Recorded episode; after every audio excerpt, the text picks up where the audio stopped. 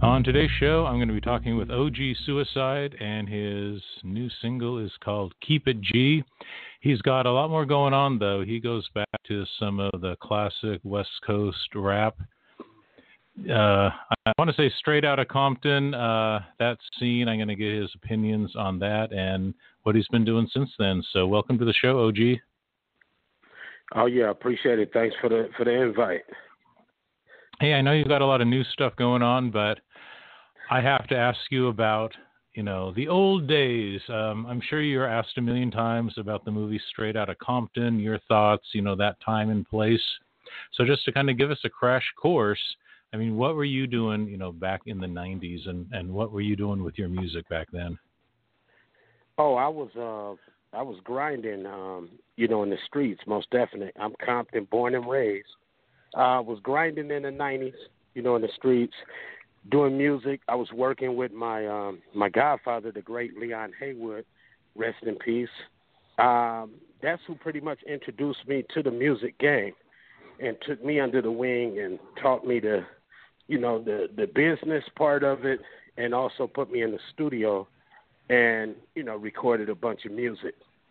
And as far as the Straight Outta Compton movie, a lot of stuff in there was fabricated. It's a lot of stuff in there that that just didn't happen. Well, today now you got the chance to set some of that straight. But before we go a little deep, because because I love talking about the West Coast, we need we need more West Coast representation since you know I grew up on the West Coast. But I didn't know the Leon Haywood part.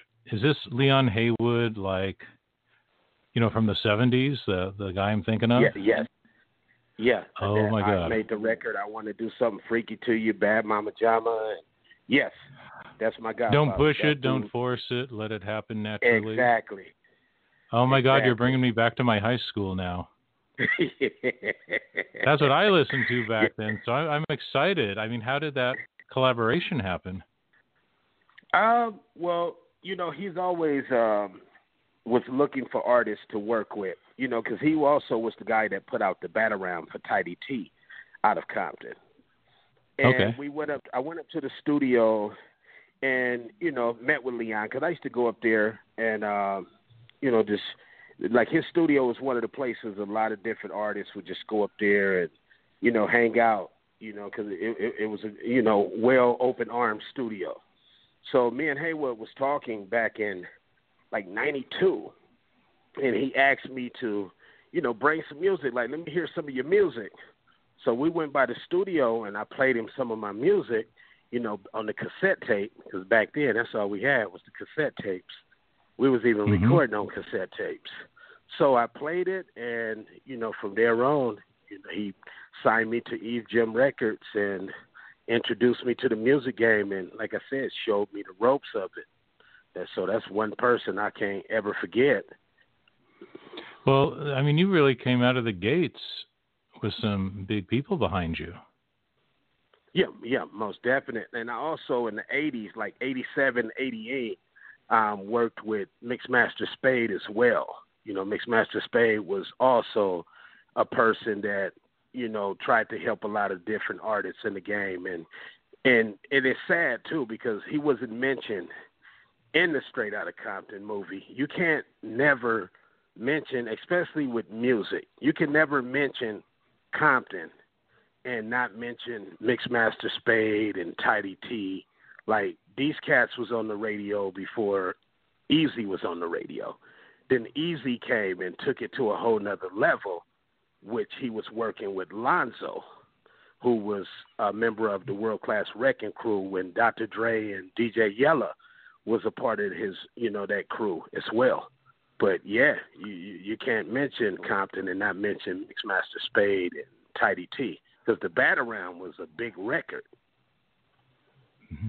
Well, rap and hip hop evolved so much in the 80s and 90s, and it seemed like it all came to a head in Compton. And obviously, there was a lot of other stuff going on, but it just seems yes. like we've picked a few people to represent the breakthroughs and the landmarks.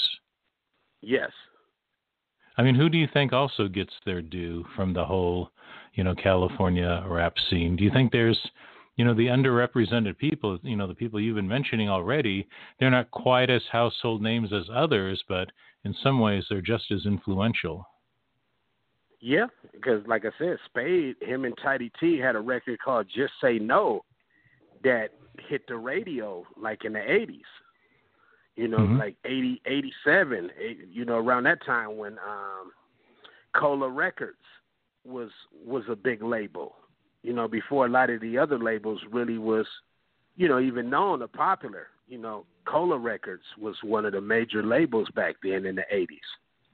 So yeah, most definite. And Lonzo, he, you know, he didn't get his, you know, his credit like he should have as well in the movie because Lonzo was who Dre took Eazy to, and he helped form and, you know, connect the dots for NWA. Hmm. You've had a lot of interesting connections with a variety of record labels. Some, you know, you know, the one that is so cool is not cool, but it sounds like you turned down a lot of money. At one point, you got offered what was it, three hundred thousand dollars to sign with a label? Three hundred fifty thousand, yeah, yeah, from Priority Records, and I was with Executive Entertainment, which was um, an independent label that I was with, and you know, during the time in 1998, um, the owner of the label, Big Jess, had got incorporated and uh, incarcerated, and so when he was locked up, you know, he told me that Marv, who was the head A&R at Priority Records, offered a deal, put a deal on the table for me to, um, you know, to sign me for three hundred and fifty thousand, and I mean, I'm loyal to the soil. You know, that, that's how I grew up. You know, growing up in Compton, I'm, I'm from that era where you know we we loyalty mean everything to us. So I told Jess, you know, like you know he just had got locked up, so I I wasn't finna just jump ships like that. So you know mm-hmm. I wrote it out and held the studio down and till it came time for us to close the doors on the studio. But like I had told Jess, like, no, I'm cool like I'm cool, man. I'm gonna just you know just stay here and, and, and just hold the lab down, which was in Gardena, California. And um, yeah, I told Marv I was cool on the deal. You know, adjusting that for inflation, that number's getting close to half a million dollars you turned down. And I think a lot of people yeah. would look at that. A lot of young, hungry artists would say, boy, this guy does have a lot of integrity, but they say he was dumb. He was dumb for doing that, but I'm I'm loyal and and I was making good money from the music independently at the time too. I toured to Japan, you know, uh big tour in Japan to Nagoya and Tokyo in 2000 off of my music with no record deal behind me. And we mm-hmm. had moved over 20 20 something thousand units independently overseas in wow. Japan. But my music had been already recognized and known in Japan from, you know, the Leon Haywood days, from mm-hmm. the 90s, early 90s, you know, like Germany, France, London, Japan, Australia, Italy, Switzerland. That's where uh, my impeccable fan base is right now to this day. I have an album that came out in 99 under Executive Entertainment that I recently pressed up because it's still in demand. Because overseas, they want the music from the 90s still. I see. So they have a lot of mm-hmm. nostalgia for that specific yes. era. Yes, yes. And I'm just curious when you do a concert in Japan, how do you think they see American rappers? What, what's special about that to them? Our, our lifestyle, because they had low, you know, they had lowriders out there. They had, um, you know, people in Japan, you know, dressed like African Americans. They had people in J- Japan dressed cholo style with the long mustaches and the khakis up to their chest with the Pendletons on. Like our lifestyle, our culture is is big over there. It's big. So it's not like just say, the music; it's the it's it, it's yes. the fashion, it's the it's lifestyle. The the lifestyle. Yes. And it blew me away. I'm like, wow, I'm on the other side of the world. Look at this. I mean, they had Crips and Bloods in Japan. and that really wow. shocked me. Mm-hmm. I was like, this is crazy, and, and then it really it really impressed me too, just to see people crying for me. You know, this hysterical of this is really me, that that's really me, and it, it, they were shocked, like wow. And, and when they picked me up from the airport, people was just going crazy, like they wanted to pull their hair out. And I'm humble. Yeah. Do you think there's a lot of truth to that saying? You know, you're more famous outside your hometown. Big, big, big facts. Big facts. Because my album that came out in '95 of the E Gem Suicide, um, the Final Exit album, it did big everywhere. You know, in the streets in Cali and Sacramento and up north, and it, it did did real good, amazing. But overseas is where it was embraced the hardest. Well, your story is interesting because you've had, you know, the, these eras of you know great success. Then you kind of have had some downtime in your career too, and then you have some interesting yes. stories to tell. What what do you think is well? You know, if you go to your website, there, there's lots of great info. But what would you say, you know, between then and now, you know, what's been the biggest part of your evolution? The biggest part of my evolution is what I I've come to really realize what my true calling is, and me being a suicide survivor. You know, when I was 22, I actually attempted suicide by shooting myself in the head, and my life was mm-hmm. spared.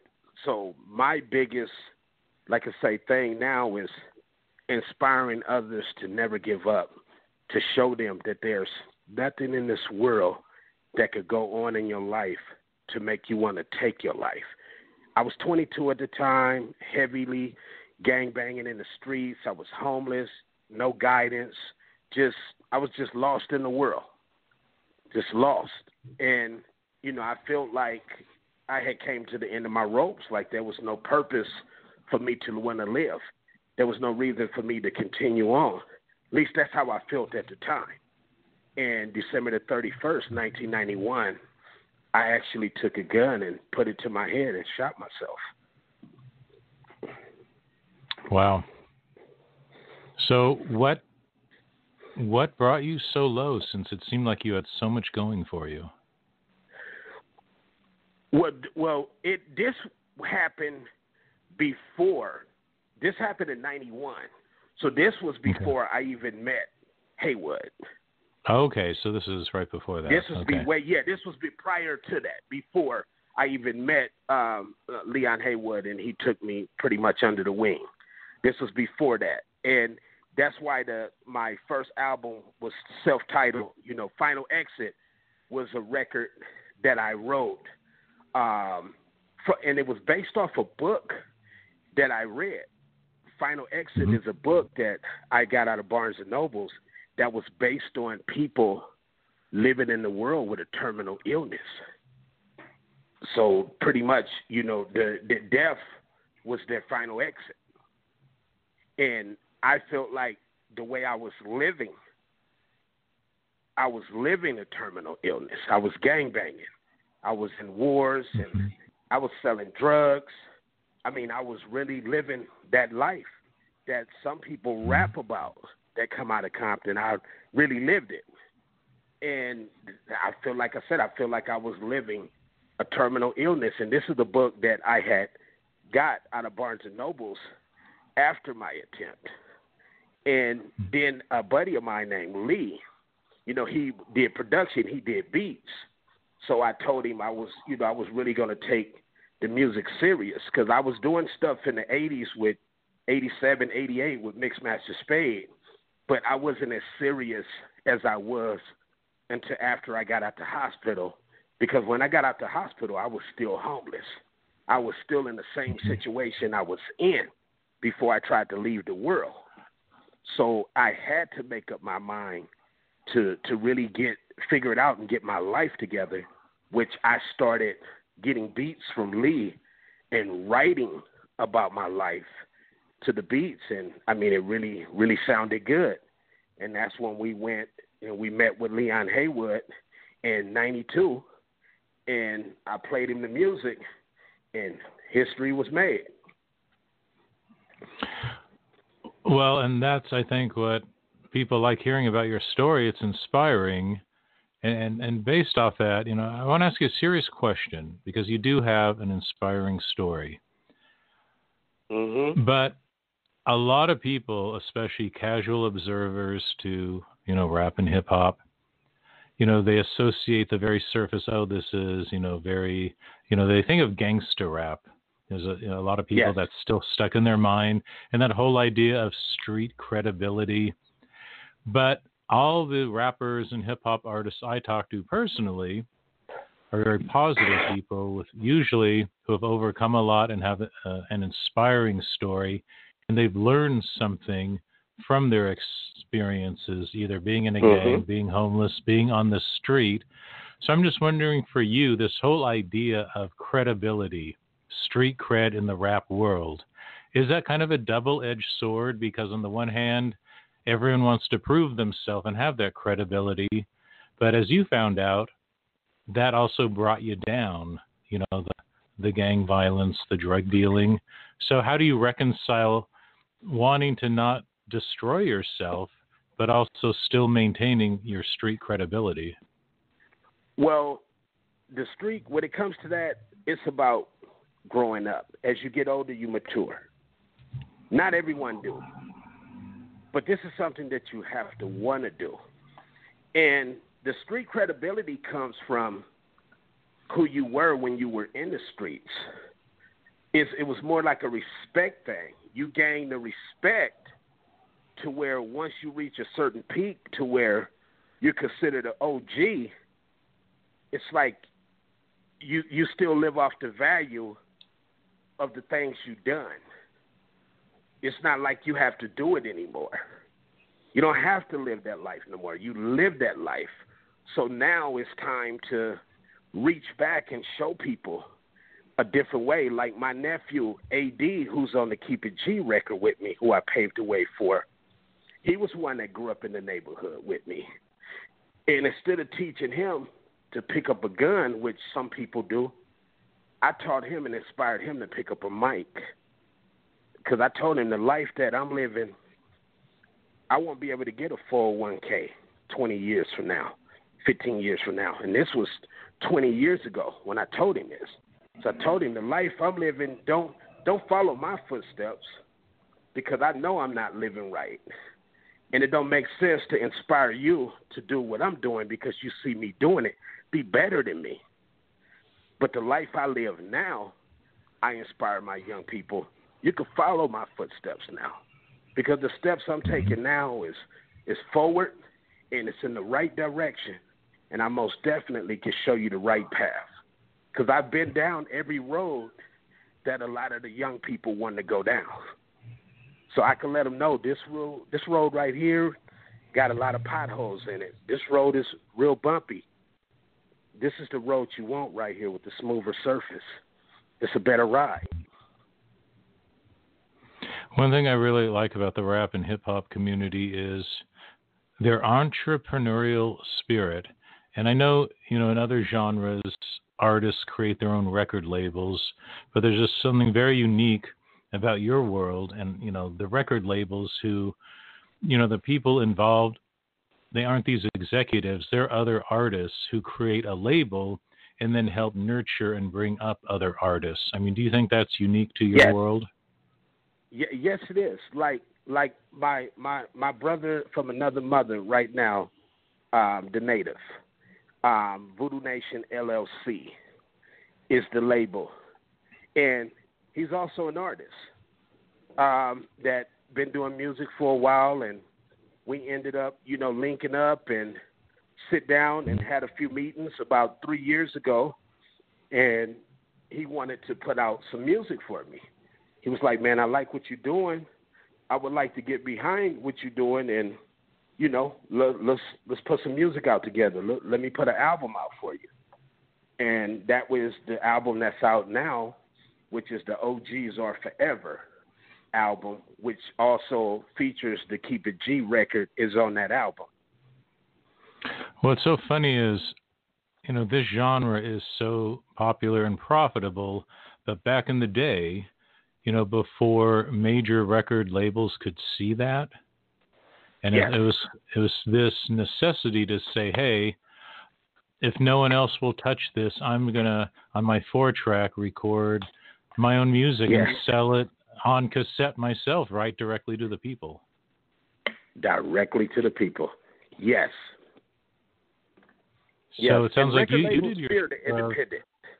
Yeah. Well, you were probably, you know, were you duplicating your own cassettes? I mean, young people don't realize what it yeah, was yeah, like. back in the days. Yes. Oh yeah.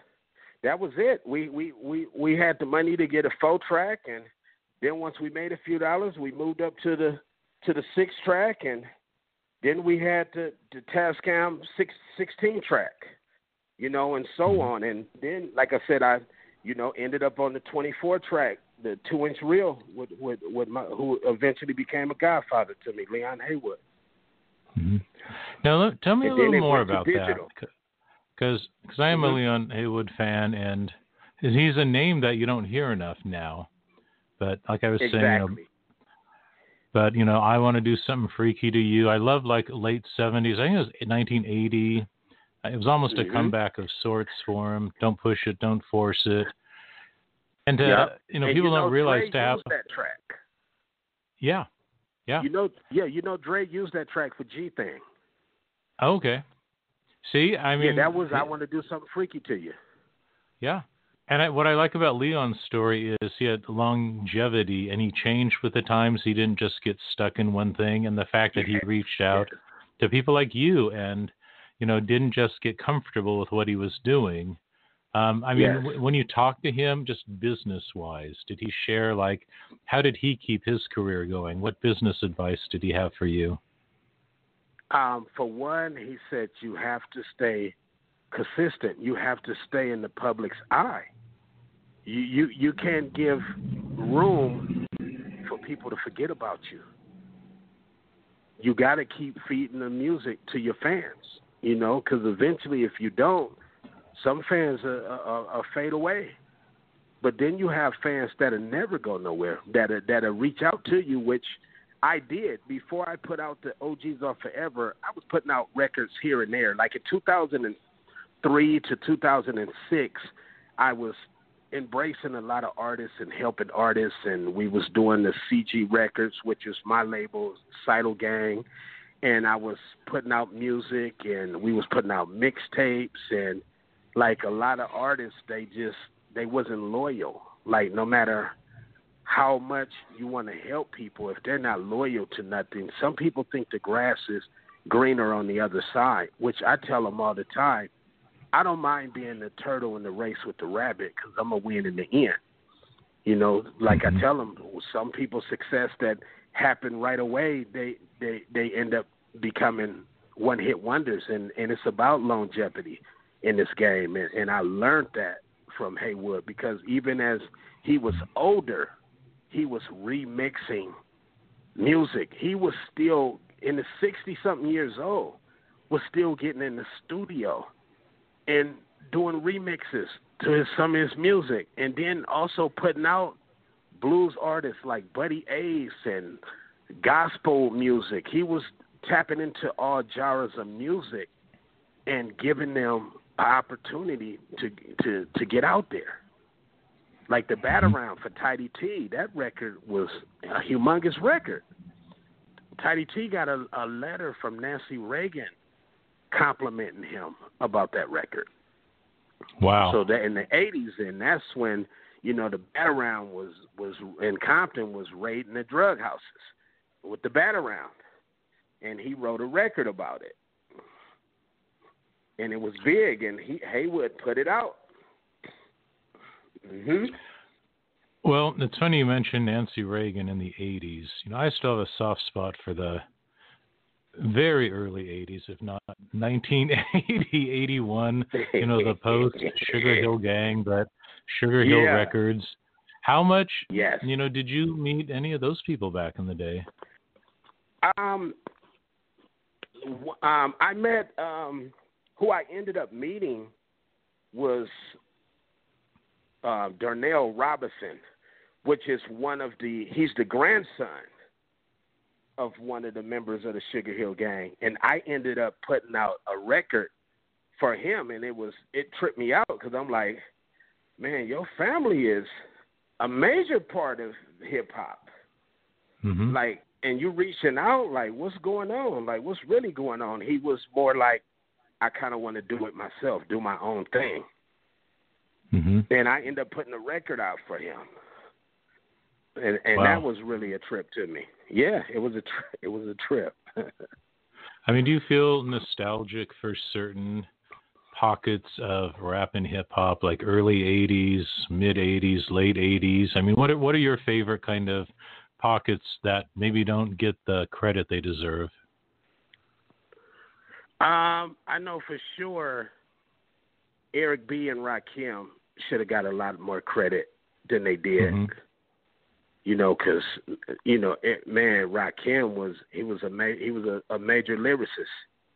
He, mm-hmm. he really was, and it's um a rapper out of Compton that was named Mixmaster Ken. He was around with Mixmaster Spade, and Mixmaster Ken used to put out music just like Toddy Tee, but for some reason he never reached that that major peak that you know was was well what everyone expect to meet, and Rodney and Joe Cooley as well. Like mm-hmm. I really feel they didn't get the exposure that they really deserved, and and Tone Loc, which he mm-hmm. ended up becoming an actor, you know, later down the line, and he he got into the in the film industry, which mm-hmm. he shifted his career, which is a good thing. So you know, when you mentioned Eric B. Yeah. Yes. When you mentioned Eric B and Rakim, it makes me think of I don't know if it was one or both of them that um, performed on a Jody Watley single. I think in the late '80s. I think it was Friends, Ooh. something like that. But I think people had done it before, but that's when I think there's a first an awareness of a rap artist guesting on a vocalist song. You know, doing now it's such a an established thing but I remember yes. back then that they were, I think, some of the first people I was aware of that were collaborating with vocalists. For lack of a better word, you know, being like the featured guest rapper on yes. a singer's song. Yes. And then, boy, who you know, thirty years later, look how that it, is it's, almost it's you know major. obligatory. Yeah. Yeah. Just like years so ago, you remember back in, in the days, the hype man would be the hype man, and then the hype man would end up becoming a rapper and blowing up. Mm-hmm. Well, I want to talk a little bit about Keep It G, since that's okay. your latest. Um, what inspired you to go back in the studio and record this? For one, I, I was really getting hit up by a lot of fans because I was putting out singles here and there, you know, just just to stay relevant. But I was really get it was really it came to a point to where it was the, a demand for an album from me, which I hadn't put out an album, a physical album in like about 20 years. Wow. So I got back in the studio and yeah, and I had worked on this album three years prior to me even releasing it because I wanted to make sure every song on there can stand out as a single. Mm-hmm. Which, now, when you listen what, to the album, it do. Now, what's the whole album called? OGs are forever. Nice. And is the whole album out yet? Are you just teasing with this single? Yes, yes um, the album is um, it, it's been out. It came out uh May thirty first, actually, of last year. Okay. And now you're in this mm-hmm. crunch with, with the um, coronavirus where it's kind of preventing a lot of people from performing live. Had you yes. started doing more live gigs to promote the album? Um, well, we're getting ready. I'm finna start working on a documentary, um, mm-hmm. my life story documentary. We start shooting that September the 17th. And I have a virtual show concert coming up in October mm-hmm. that I'm going to be doing. And what what I did learn, like I'm from the old school era before internet, which um, we didn't have internet back then, so we would have to get out there. Like right now, if it was the coronavirus was out back then, it would really be bad because nobody at the time could really go out and really market and promote themselves. So it would be a waste of marketing. But thanks to the digital and the internet, you can really still keep yourself out there in front of people's faces by running ads and and your own you know personal fan base. And you can still push yourself. And i i mean i do the digital billboards the the steel billboards. So i i still do the old school um promotion and, and uh, along with the new school marketing and promotion which is the digital. Mm-hmm. so it's still been good. It's been good. And i'm still shoot the uh, music videos. I'll rent out like a warehouse or, or or have a location to where it's not you know it's not cluttered because when I shoot music videos, I only want certain people there anyway. So I handpick who I want there. But the videos I had shot, I shot prior to the coronavirus. Well, the Keep It G video is really striking. Uh, who was involved with that, and, and how did you put that whole concept together? Um, I was I pretty much was listening to the record, and I just I jotted down, uh, you know, because I always write my own treatments, so I would just write out the concepts of what I wanted in the video, and Angelo, which is the director, I would give him, you know, my notes, and he would come with ideas as well, and we we bring it together. Like my video tragedy as well is it's powerful. Mm-hmm. It's powerful.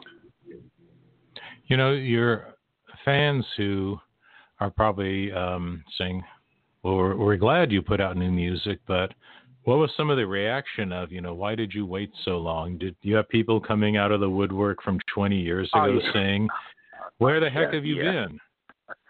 And, and I, I recently, um, it was recently because sometimes I'll be seeing like old clips of my um album that came out under Eve Gym, I be seeing people that put up MP3s of it on YouTube, and I'll go on there comment, you know, on those YouTubes, and they re- respond like, "No way! Like this is really you! Like I didn't even know you still did music." And then when wow. they go look it up and see, they like, "Wow, you you put out a lot of stuff. Like I didn't even know that. So yeah, I, I do get that. And man, what took so long? Like we, this is music we need.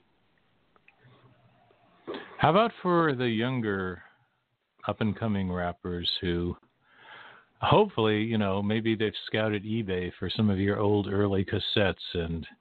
I mean, do you get approached by you know these new guys saying, "Oh wow, you know your music influenced me," or "Oh wow, someone turned me yes. on to your stuff"? Well, what do you hear yes. along those lines? Um, I get a lot of messages on Instagram from a lot of young people, and I mean like 11 and 12 and 13 and 14 years old, and the 18s and the early 20s. Be like, man, somebody sent me your music. I was just going through something, and and somebody sent me your video and I just had to reach out to you and tell you, man, it's a blessing you're still here and you know, when you got kids 12 years old, all nationalities, hitting you up and telling you this, and I'm 51 years old, like that is what means the world to me. To inspire people to want to continue, to want to live, to not give up, to keep believing in yourself. Nothing real happens overnight. Just never give up. Mm-hmm. So that right there, like I said, I, it took me years to realize, but inspiring people to never give up is what my true calling is. It's it's not really so much about the music anymore. It's more about the message. Do you feel like you're a mentor to young artists the way that Leon Haywood was to you? Yes, because that's who I learned it from. He he embraced everyone that walked through that door, and I used to see it. Like banging on wax, all of that was recorded at Leon Haywood's studio. Mm-hmm. All of those. Now, where where was his studio, by the way? Yeah, where in was his studio? LA, in Los Angeles, off Crenshaw. So, what was that like? Did you see some interesting people come in and out while you were recording? Did you see other artists? Patrice Rushen, like especially a lot of the, the the legends used to come through there. You know, I've seen Bootsy come through there, and a lot of wow. the old bass guitar players and the OGs that you know was was around in the in the in the 50s and 60s and 70s and you know coming through because a lot of people played on my Final Exit album. A lot of the old mm-hmm. school cats played. Yeah, who are, who, are, who are some of the others that played on that with you? Um, cat named Tony. I would have to. It's been so long. I would have to look at at the. I would have to line it, log into um, BMI and, and look at my the registrations and and read the old school names. Odell, uh, old, old cat, because they all went by they just you know. Oh, they call me Odell. Or, or, or this is this is um, Ross. But man, I'm a bass player. That I used to play for the Ohio, Ohio players. I used to play for these people. I used to do this. I was just like, wow.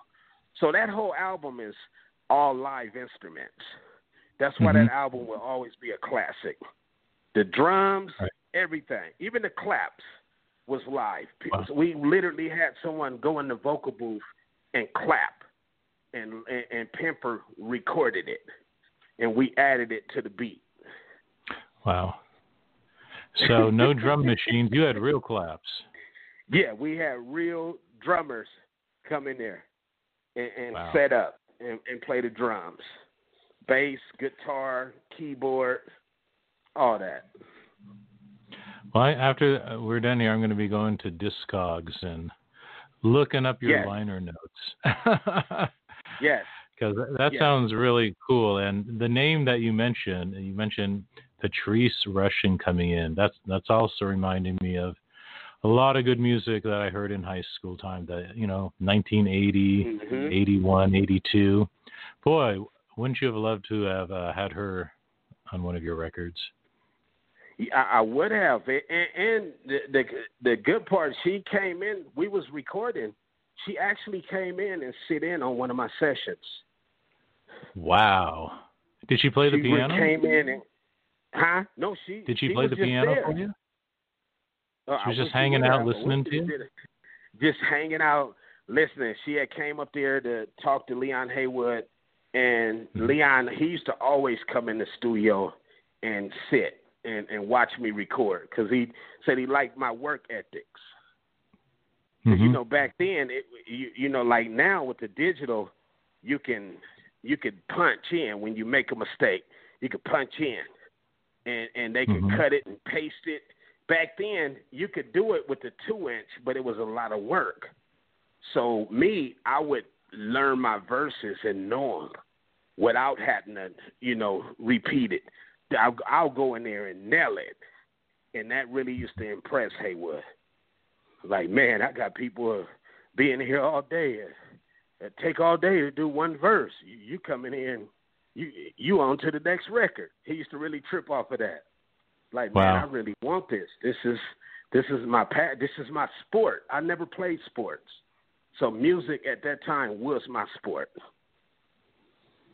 Do you think with digital recording, where a lot of people have home studios, think they miss out by not having these traditional studios where you're meeting people who maybe aren't playing on your record, but it's just like this this congregating of talent yes. that you really don't meet yes. when you're holed up in your home studio.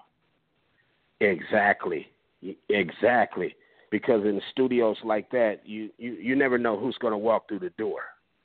And that's how it was always at, at Haywood's. You never know who's going to walk through the door. See, sometimes it, it pays to to to know a, a hit maker, you know. Yes. I mean, we all, you know, we talk about, you know, integrity and not selling out, but at the same time, there is a certain a lot of doors open once you get that top ten hit. It, it really do. It, it does. So your so son what, go what pop. They say you sold out because your song go pop. Like no, the song went popular and it crossed over into a whole nother genre. So that don't mean you sold out. when you get in the what's so- studio and record, you're not in there saying, "Oh yeah, I'm gonna sell out on this one." right, you're just trying to make the best record that you can. exactly, exactly. But I don't know. I, I think there's so many good songs out there that never, you know, charted. But what's so Yes. nice about the internet, people can discover, you know, entire albums and album tracks that were never released. And now with time, and it's almost like the internet is making it so we're not so dependent on just, you know, a hit. People can download and select what their favorite songs are off the album. Mhm. And that's the good thing. That is. So, so for your uh, latest album, besides you know Keep It G, what are the other tracks that you're most proud of? Um, sometimes is one of my favorite records. That's a record um, where I, I speak about, you know, just just how life is sometime. And the first verse is dedicated to my adopted mother, who, uh, you know, when I first was abandoned by my real mother and father, and I was took by social children services and the authorities. Her home was the home that I was took to, and she she embraced me and cared for me. I was 18 months too. She loved me so mm. much to where she ended up adopting me.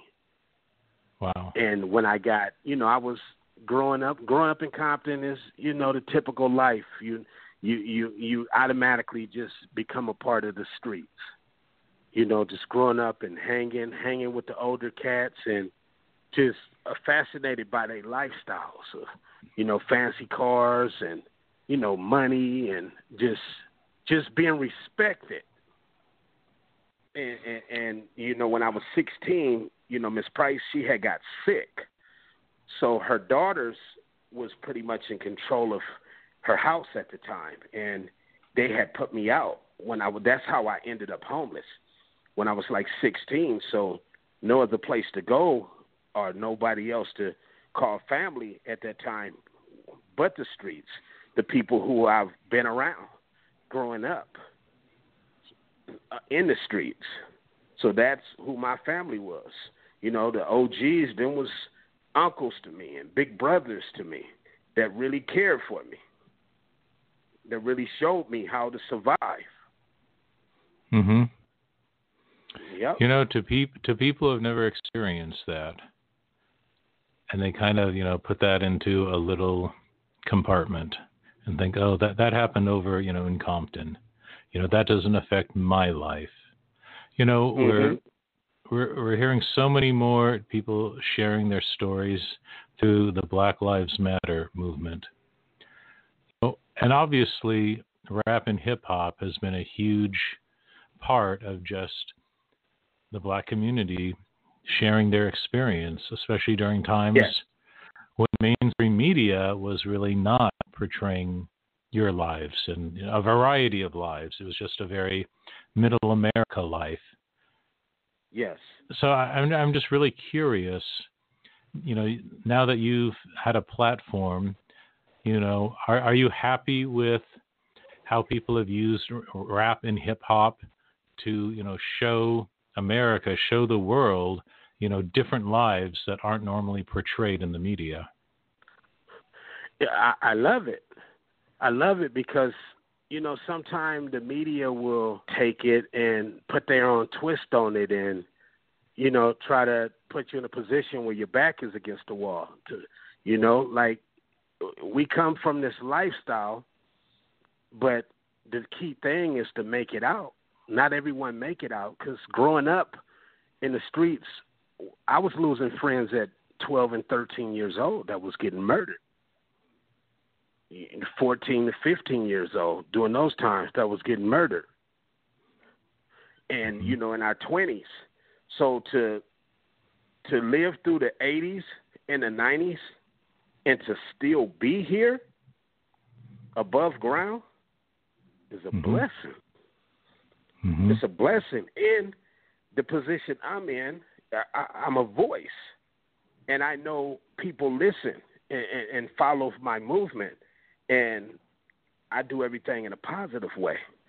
I teach people to do it legit. Do it legit, because when we was coming up in the music game, we were drug dealers. But now the way the game is, it, hurts so bad because they're drug users. So it, it, it's different. We was we not saying what we was doing was right, but that's how we was living, getting money.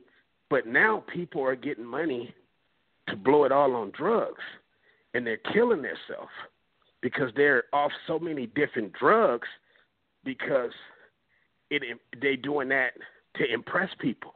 To sh- I don't show money online. People show money online. Oh yeah, I'm off. I'm off this Parkinson's. I'm I'm off these e pills, and y'all not realizing y'all are inspiring our young people to do this because they listen to you and they're fans of you, so they feel like I want to be like this person, and this is what I want to do, and they're taking themselves out or, or or they're they're using drugs and never come back from it. So I, I just wish the labels is who put millions behind the music. I just wish they would start how they they used to kind of be scared to let people talk about the gangster life. They used to be in, you know, like no, they, you you might scare the people. But what about all these artists that's in the music industry that are literally using every drug you can think of and rapping about it? Now you got our 12 and 13 year olds and, and older going and doing these drugs to feel important. It don't take a drug to make you be somebody or feel like somebody. But to them it is because they see this artist doing it and he's big and he got money. He's major. I do drugs. I'm gonna be like him. I'm gonna be a rapper. I'm going platinum. A label finna sign me. Like the way people think now, they feel like, oh, I can do this. I, it's gonna happen for me. I'm gonna be the next this person. And I tell them, no, you, you're not thinking right. I said, what, what would you like? happen? What are you gonna fall back on? Mm-hmm. What was your question? I was gonna say, what would you like to see for this next generation? You know, there's such a platform with Black Lives Matters, you know, the whole world is listening. And I think sometimes we just, you know, put everyone together in one big mass. And even within Black Lives Matter and just the black community in general, there's lots of individual voices. It isn't just one. Do you think there is a, some voices in the black community that are maybe getting a little drowned out by the you know the bigger Black Lives Matter? You know, who are the voices you think that you know well, need some equal footing? What I've learned is the negative voices are the loudest voices in these days and times. I struggle so hard to get positive messages out there. But if I was rapping like the old me, you know, when I was talking about shooting up stuff and the life that I used to live, my old days, it would be through the roof. But now that I express what I've been through and do it this way, it, it's positive. So it don't get mm-hmm. as many ears because nobody want to hear that. Because 80% of the time, a lot of the people are high anyway. So they want to hear the music they like to jump in the car and listen to the music while they sip lean and pop pills. It it make them feel a certain type of way. It it, it gives them an ego. Which it's mm-hmm. so many people in the industry right now, rappers, that really didn't live that life. A lot of the young artists were in college. There were college students that had to drop out of college to pursue their career. But they rap about the struggle. What struggle? You you you're at Grambling University. You at one of the best colleges there is that costs money, and you didn't get there on a scholarship. But yet, you corrupt these young minds. So, negative negativity and negative messages is what's more powerful.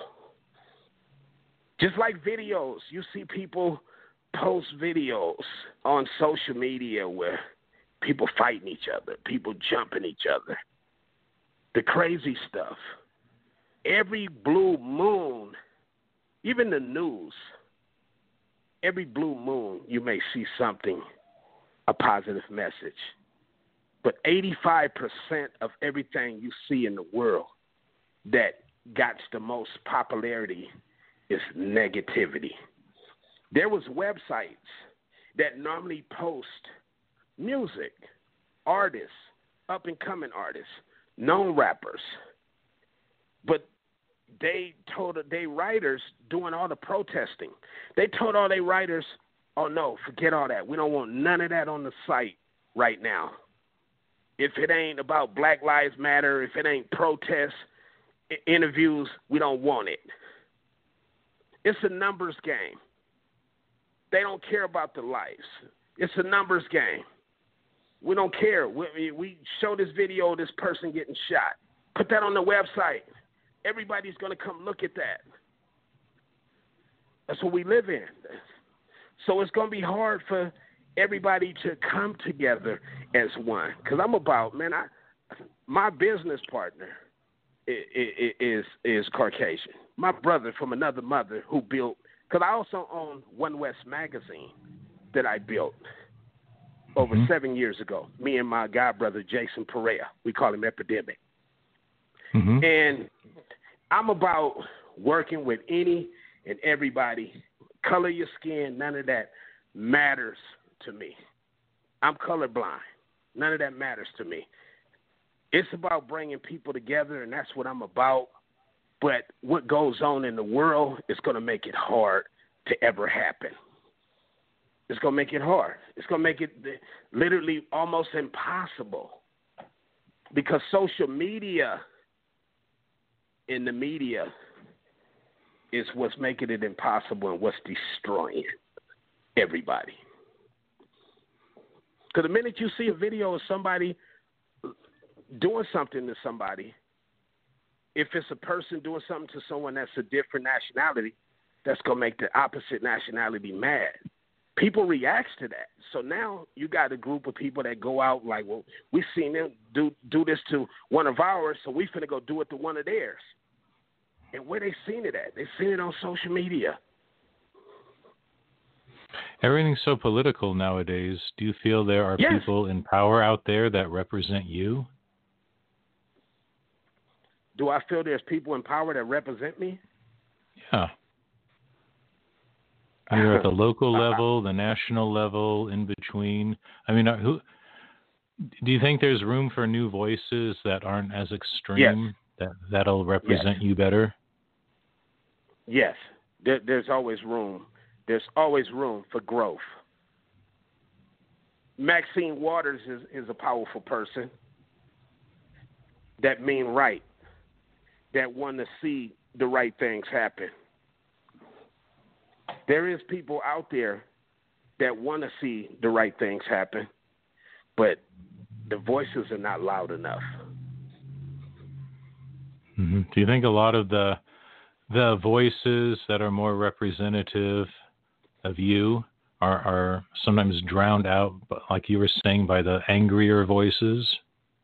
Exactly. Yes. Yes.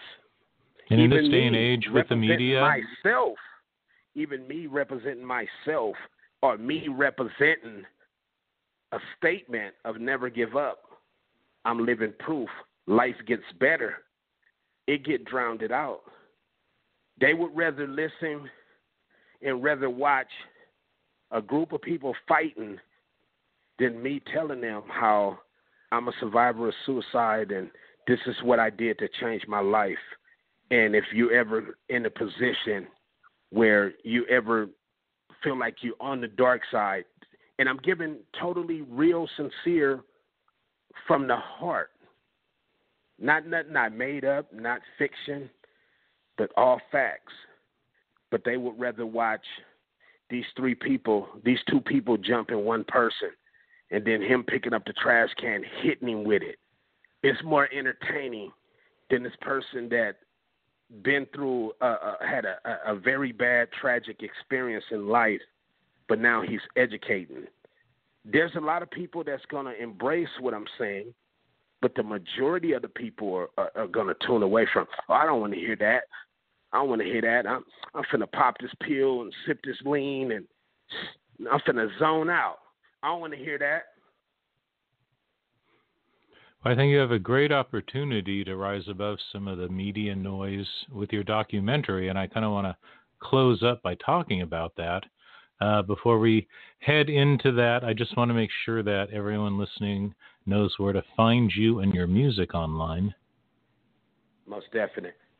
Make sure, most definite, everyone reach out to me on Instagram, and my Instagram is OG suicide, and I spell suicide with a C.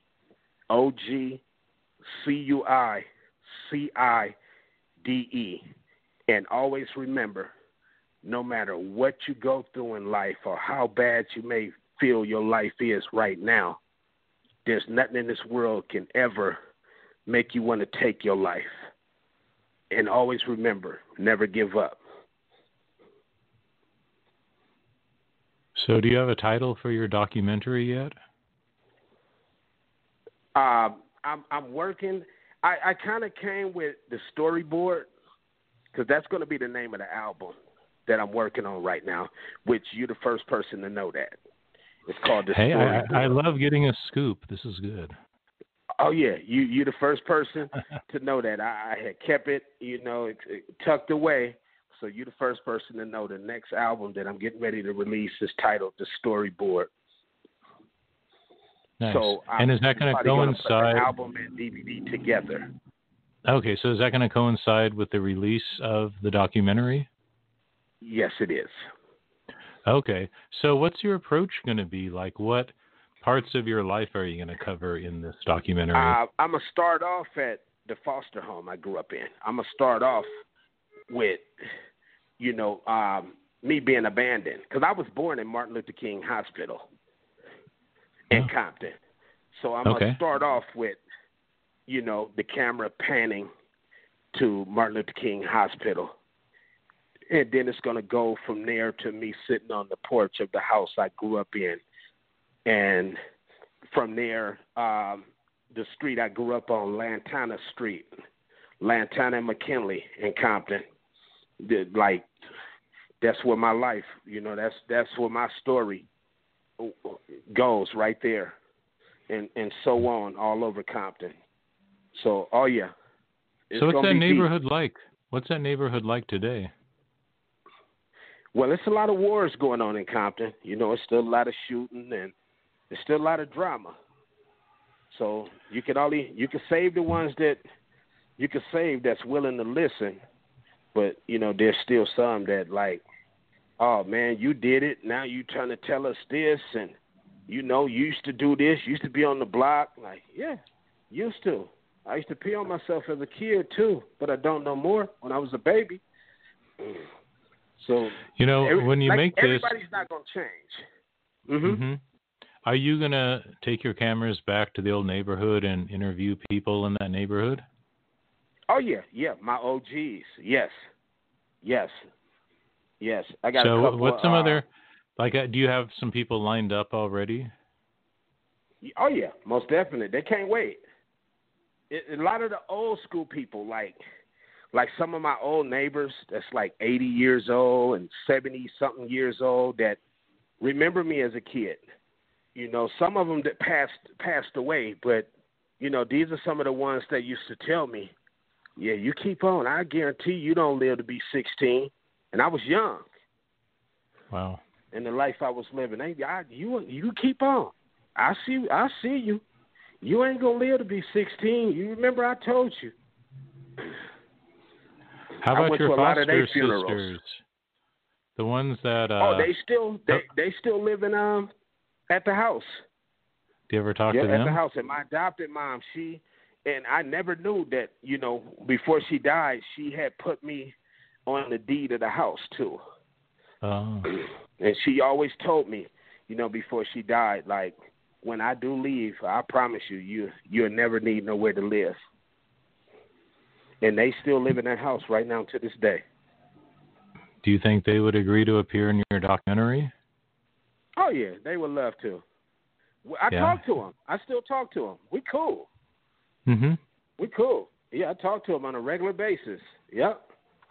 Because you have They'd two stories. You because you've got your professional career story, Yeah. and then you have your personal story, and they they intertwine, but they're both very compelling. It sounds like you'll have equal parts of you know personal growing up, and then also just the excitement of you know doing concerts in Japan, being on the road, and you know making Uh, making yeah. records. There's a lot of a lot of music in Houston, Texas too.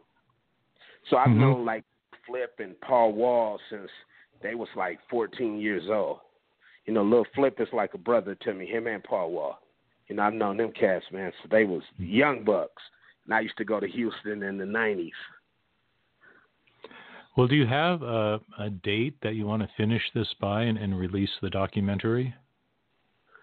I'm really leaning probably towards the top of the year, Oh, okay. 2021. But I'm gonna Okay. put out some clips of it, um, like in November. I'm gonna put out some, just some one minute clips, just some teasers, just to let people see, like it, it's coming. And so, what are your hopes for? What would be your, you know, ultimate goal when you put this out? I mean, do you want it to play on Netflix? I mean, do you want it to go to film festivals? most definite. I, I want it on Netflix for sure. Mm-hmm. and I want to Eh. get it to the film festivals as well. Because it's going to be Eh. well, well, well put together, like like a movie, well put together. And you're You at know, a I point mean, in your even life have- too. You know, you're young Mhm. enough to remember, but you still have Yes. had. You know, you're old enough to have had a big, long career.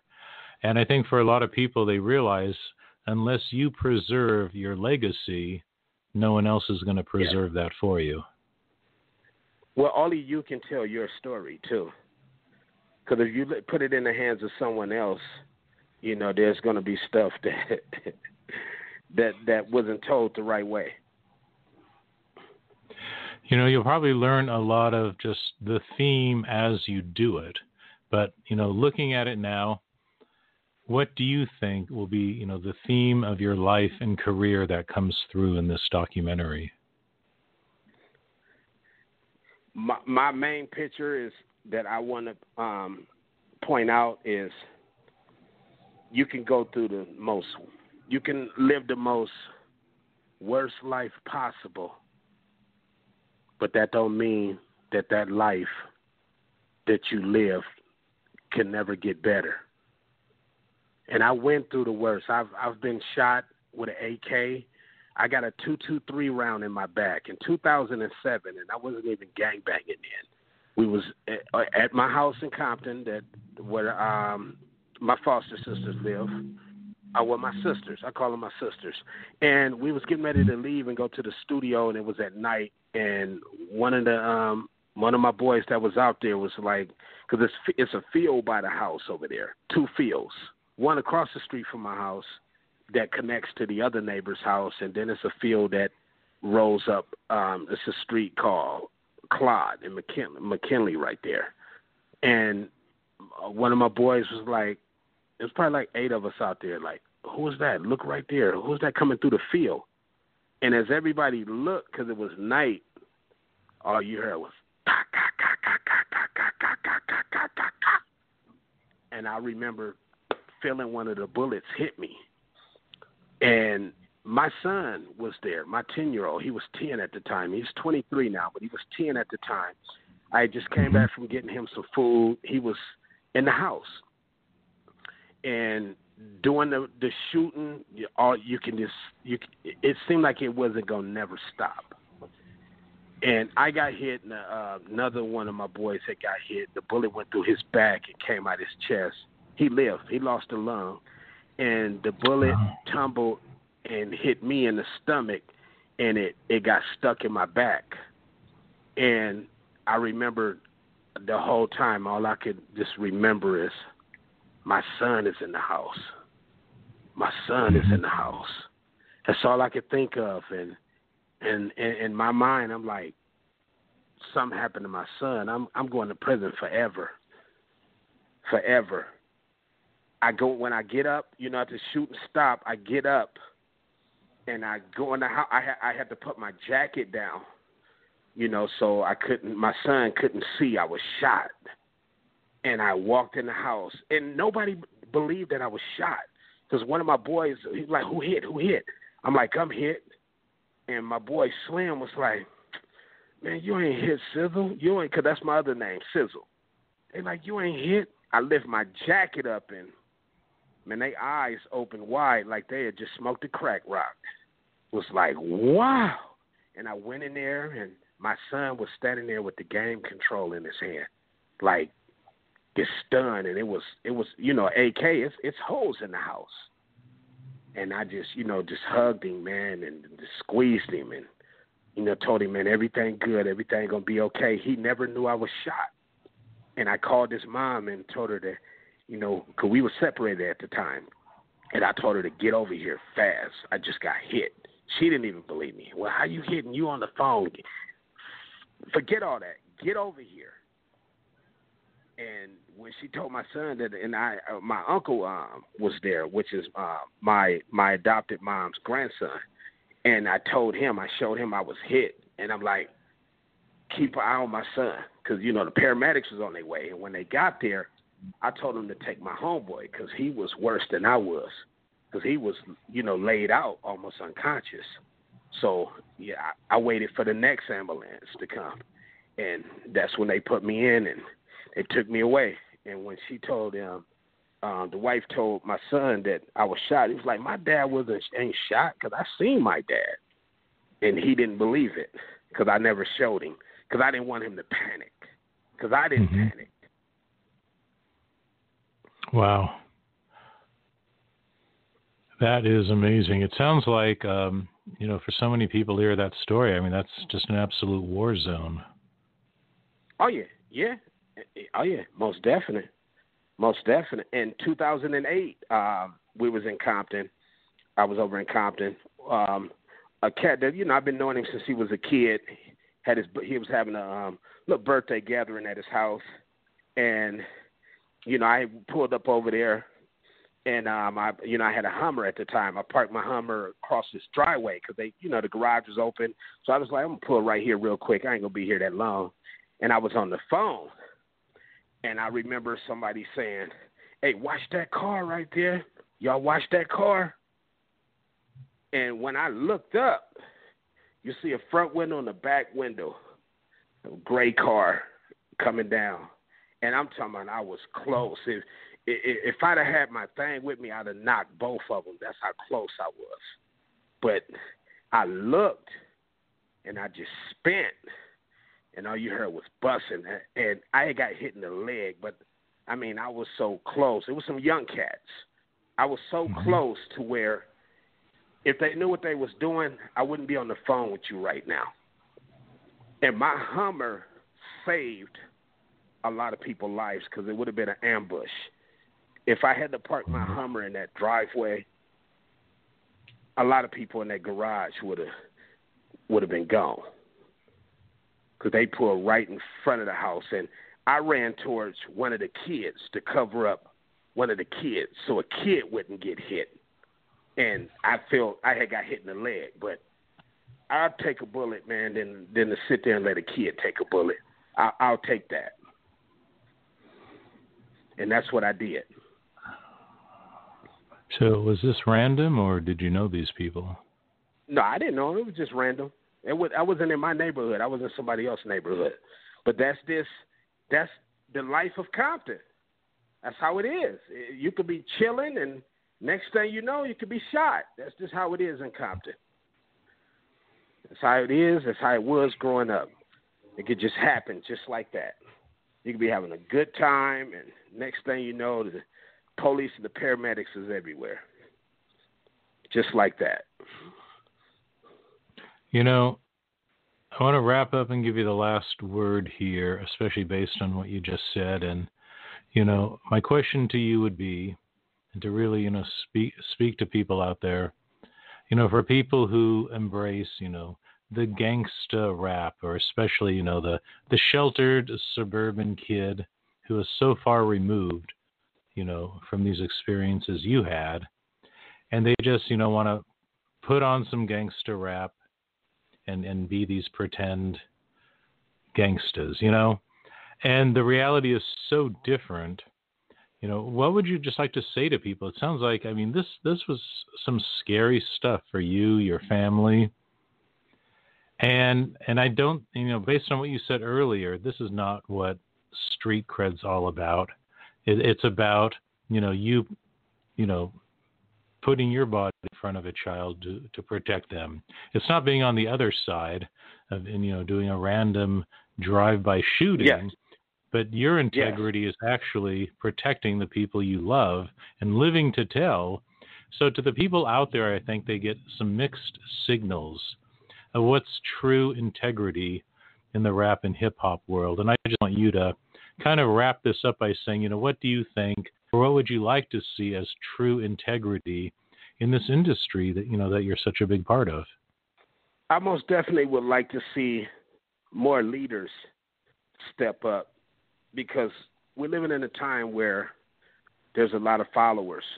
Just like the music, you know, a lot of a lot of kids that they didn't grow up in that lifestyle, but they listen to that music because they like that music my my thing and and most definitely I would like to tell them is don't mimic or become a part of what you're listening to because not everyone is built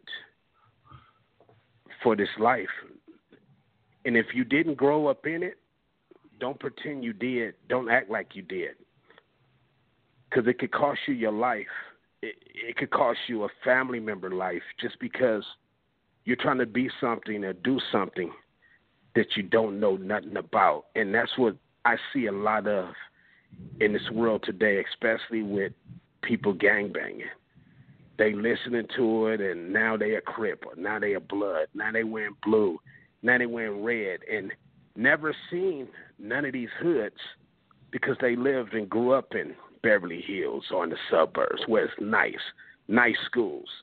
Nothing nothing urban or ghetto at all. So don't get caught up in that lifestyle, in that music. Please don't. Whatever y'all do, please don't. Well, I'm anxious to see your documentary when it comes out, so I, I want to stay in the loop on that. I really appreciate your just straightforward talk that you know comes from years of experience and I just want to say, you know, thank you so much for, you know, sharing some really personal stories. Thank you for the invite. Anytime. I'm I'm always a phone call away. Well, I'm going to blow your horn here. His name is OG Suicide with a C. The single is Keep It G, and I just really recommend you uh, bookmark his website and check out this documentary when it comes out and, and Keep It G is featuring my nephew AD. Excellent. Well, I love how you keep it in the family. So you just keep on doing what you're doing, and like I said, hopefully uh, Netflix, you'll you'll become a, a number one Netflix pick of the week when your documentary comes out. How's that? looking forward to it because this all the stories I just shared with you is going to be on there most definitely.